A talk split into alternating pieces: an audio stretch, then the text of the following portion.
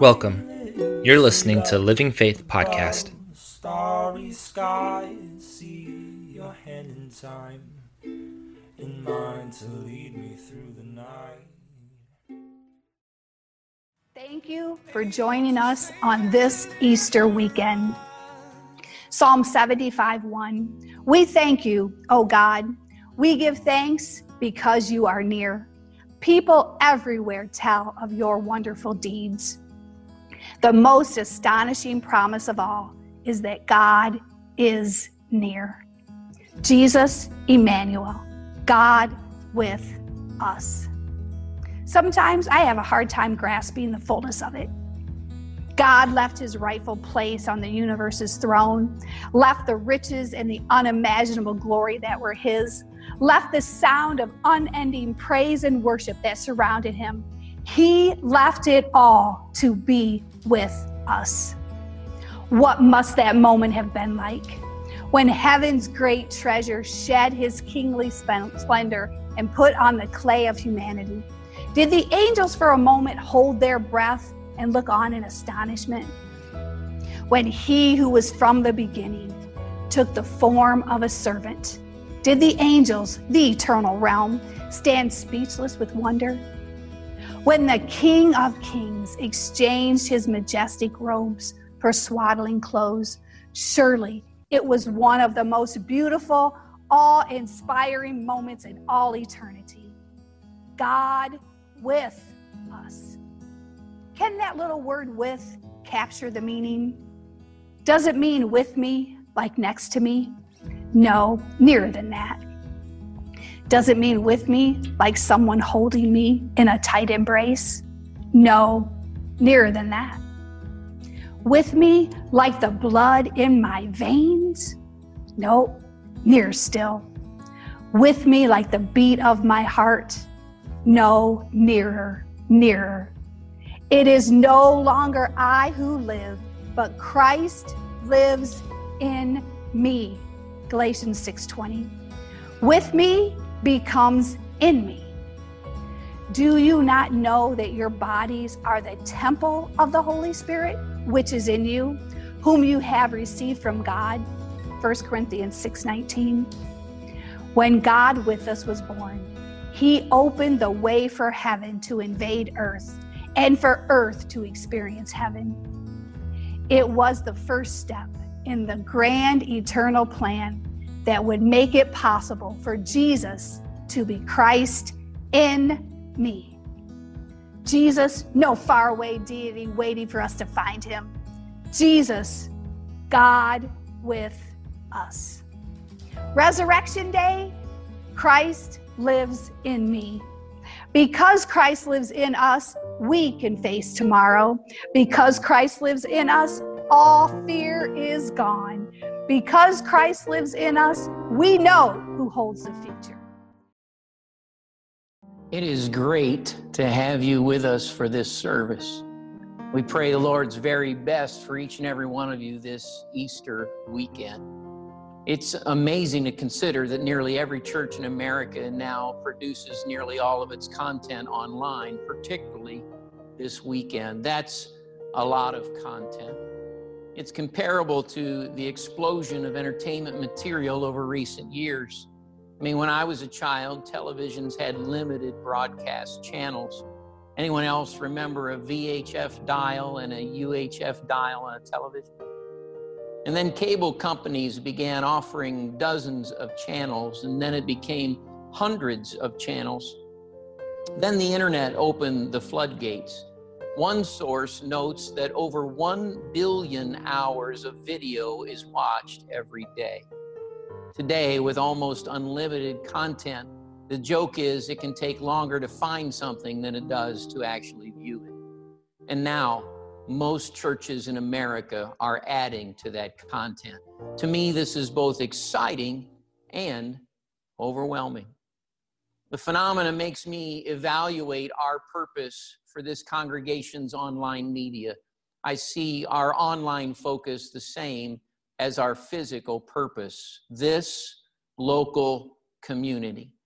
Our priority is the Living Faith Family, Everett, Snohomish County. We exist for this place physically and virtually. And so, focused on our local congregation, today's message will conclude with the Lord's Supper. Now, knowing God's history of powerfully visiting this congregation on these occasions, we fully expect Him to do so again today as we share communion in our homes.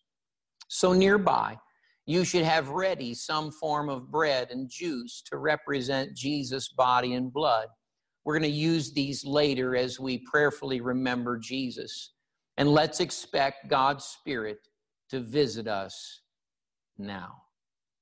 I begin my message in John's Gospel, John chapter ten, beginning at verse eleven. I am the good shepherd.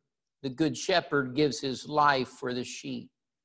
But a hireling, he who is not the shepherd, one who does not own the sheep, sees the wolf coming and leaves the sheep and flees, and the wolf catches the sheep and scatters them.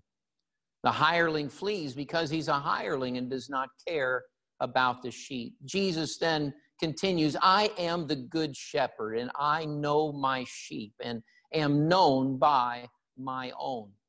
As the Father knows me, even so I know the Father, and I lay down my life for the sheep. And other sheep I have, which are not of this fold, them also I must bring, and they will hear my voice, and there will be one flock and one shepherd. A good shepherd is needed. Without the good shepherd, Jesus warned that the wolf catches the sheep and scatters them. Without the good shepherd, we, the sheep, are vulnerable and dispersed. We need a good shepherd who prevents dangerous vulnerability and resolves scattered disconnection. In fact, we need one good shepherd. Within the passage, Jesus said, there will be one shepherd. And he said, he is the good shepherd. Jesus declared himself the one and only good shepherd. Now, I realize that to some in our pluralist society, this sounds odd and even elitist on Jesus' part. Within our culture, tolerance for others' beliefs has become validation of everyone's beliefs, which is rationally absurd and philosophically impossible. On so many levels, every person cannot be right at the same time on the same subjects. And that type of conviction is confusion that breeds societal chaos. But you know what? The Bible saw this day coming. In Second Timothy, Paul wrote, for a time is coming when people will no longer listen to sound and wholesome teaching. They will follow their own desires and will look for teachers who will tell them whatever their itching ears want to hear. They will reject the truth and chase after myths. You know, for all and any that are looking for teachers to tell them whatever they want to hear, we have the World Wide Web. Within the internet's vast content, interests are promoted and condemned. Desires are validated and vilified. Thoughts are embraced and despised. Practices are loved and hated. And there are forums for the most noble and the most vile, for the most accepted and the most bizarre. Seemingly anything is discoverable in online. In contrast, Jesus' sheep have one shepherd, one teacher, one guide, one leader and protector. For those in Jesus' fold, he is not one among alternatives, but the one shepherd. Some may think Jesus arrogant, yet he professed, there is one shepherd and he is that shepherd. We need the good shepherd who unites. As Jesus declared there would be one shepherd, he also said there will be one flock. Under Jesus' plan, those who previously were scattered, disconnected, or disoriented are united. Those formerly dissipated are gathered into one fold. Jesus unifies. Earlier in John chapter ten, Jesus said this, and when he brings out his own sheep, he goes before them, and the sheep follow him, for they know his voice. Yet they will by no means follow a stranger, but will flee from him, for they do not know the voice of strangers.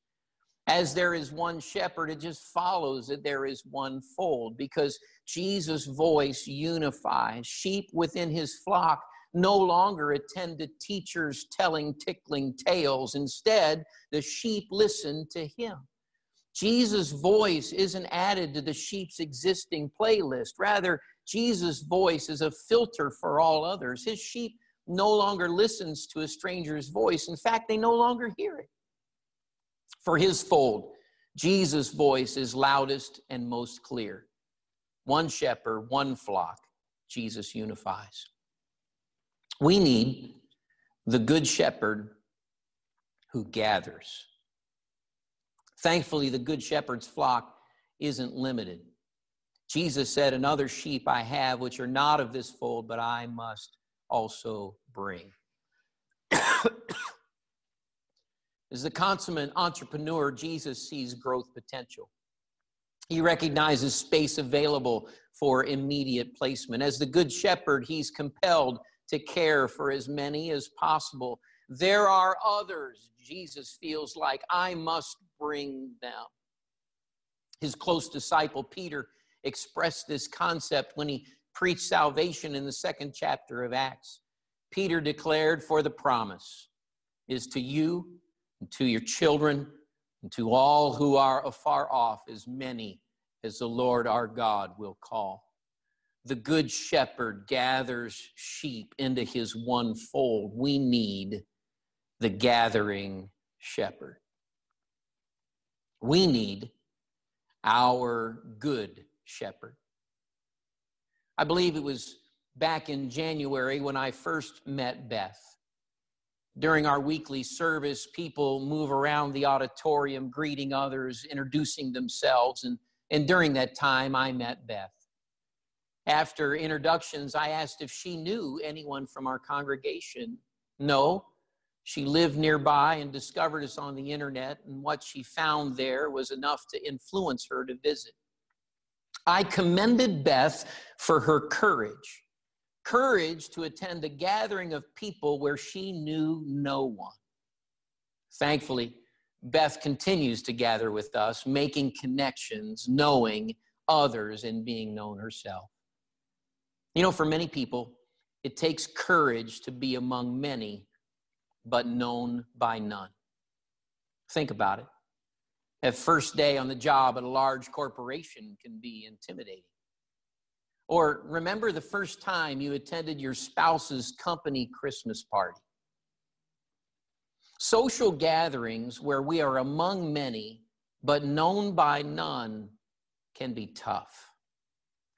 But this is never the case for those who enter into Jesus' fold.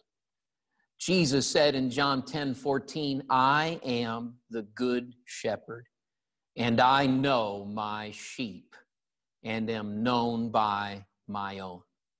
With our good shepherd, we are never alone in the crowd. Jesus knows us, and we know him.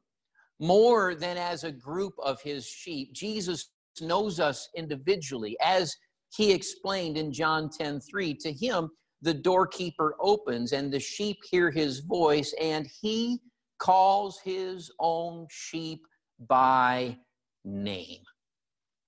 Upon entry into Jesus' sheepfold, it, it might take a while to acquaint with other sheep, yet we are never alone. He is truly our good shepherd, and we need him. Why? Why? Why is Jesus good? Jesus calls himself the good shepherd. Why is that? We learn some detail through Jesus' comparison of himself to the hireling. We're told that the hireling leaves the sheep when things get difficult. We're informed that the hireling just works for the personal benefits. But for Jesus, his good shepherd role has nothing to do with personal benefits. Jesus isn't moonlighting. He's not shepherding as a side hustle. Rather, Jesus serves. The man Christ Jesus serves the purpose of his Father, saving the sheep. I am the good shepherd, it says in verse eleven. The good shepherd gives his life for the sheep. Jesus gave his entire existence. He was born in Bethlehem for the sheep. He spent thirty-three years under his parents' watchful eyes for the sheep. He debated scripture in the temple for the sheep. He healed diseases and performed miracles for the sheep. He traveled, he taught for the sheep. He trained disciples for the sheep. Our good shepherd invested his entire life for the sheep. Of course, Easter marks our memory that he gave his very breath.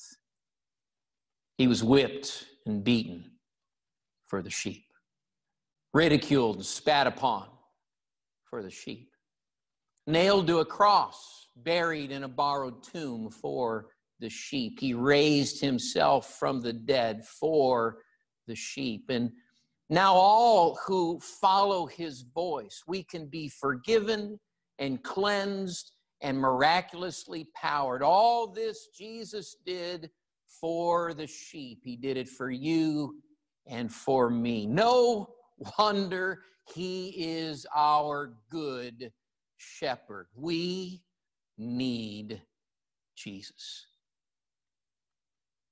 This Easter weekend, we rightly remember and celebrate Jesus, our one good shepherd.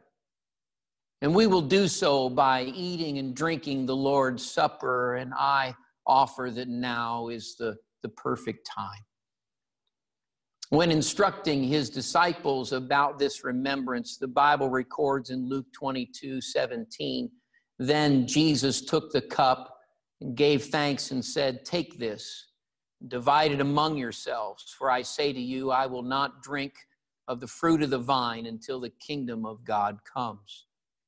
And he took bread, gave thanks and broke it, gave it to them saying, this is my body, which is given for you. Do this in remembrance of me. Likewise, he also took the cup after supping saying, this cup is the New Testament, my blood, which is shed for you.